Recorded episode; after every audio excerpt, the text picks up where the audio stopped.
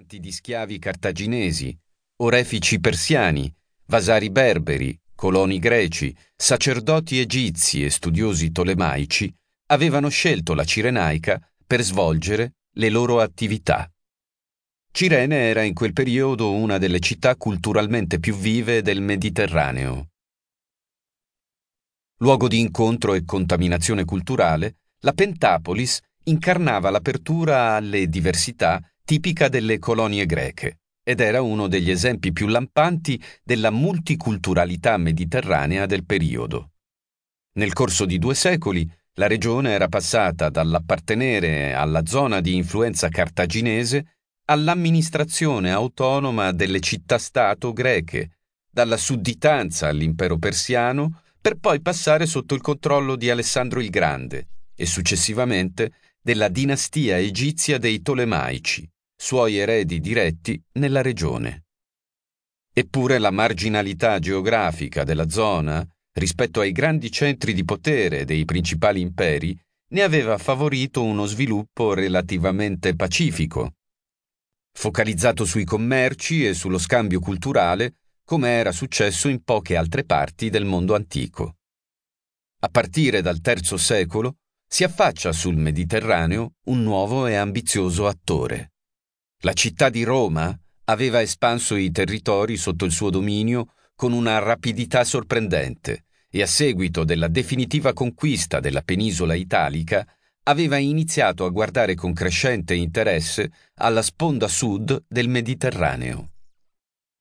I tentativi di relazionarsi attraverso lo strumento diplomatico con l'altro grande impero mediterraneo, quello di Cartagine, erano stati presto soppiantati dalla strenua convinzione di dover espandere il dominio di Roma all'intero Mare Nostrum. Le guerre tra Roma e Cartagine, le cosiddette guerre puniche, tra il III e il I secolo a.C., segnarono per sempre la storia dell'Occidente, portando Roma a divenire uno tra i più grandi e longevi imperi dell'antichità.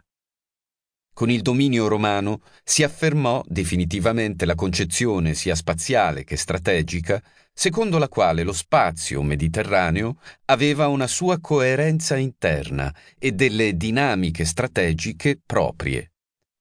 In un'epoca di grande interconnessione e scambio culturale, sociale, nonché commerciale, l'esistenza in Europa di un vasto spazio aperto e controllabile, navigabile con facilità, e ricco di risorse sia materiali che strategiche, pose le basi storiche e antropologiche per la centralità del Mar Mediterraneo nei successivi processi di formazione delle variegate e riottose identità regionali, che tante conseguenze avrebbero poi avuto in tempi più recenti.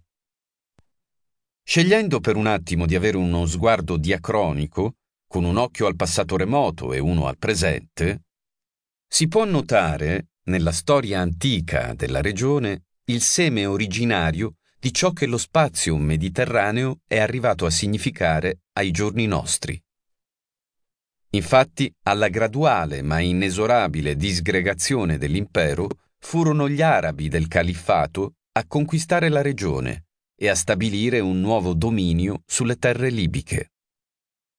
Nonostante la resistenza riscontrata tra le popolazioni berbere e tra quelle di origine greca e latina, ovviamente mescolatesi abbondantemente nel corso dei secoli precedenti, gli arabi riuscirono a conquistare la regione in breve tempo, estendendo il territorio del califfato fino all'attuale Marocco.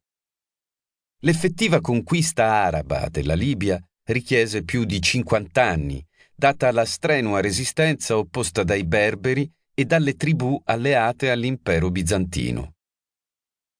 Nel X secolo l'intera regione era sotto il controllo del califfato Omayyade, che vi instaurò una forma di governo decentrato e inclusivo.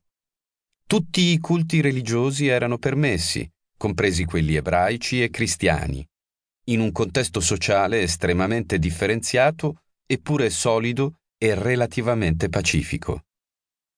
Agli arabi fecero seguito gli ottomani, che nel XVI secolo conquistarono definitivamente il Maghreb. L'impero che faceva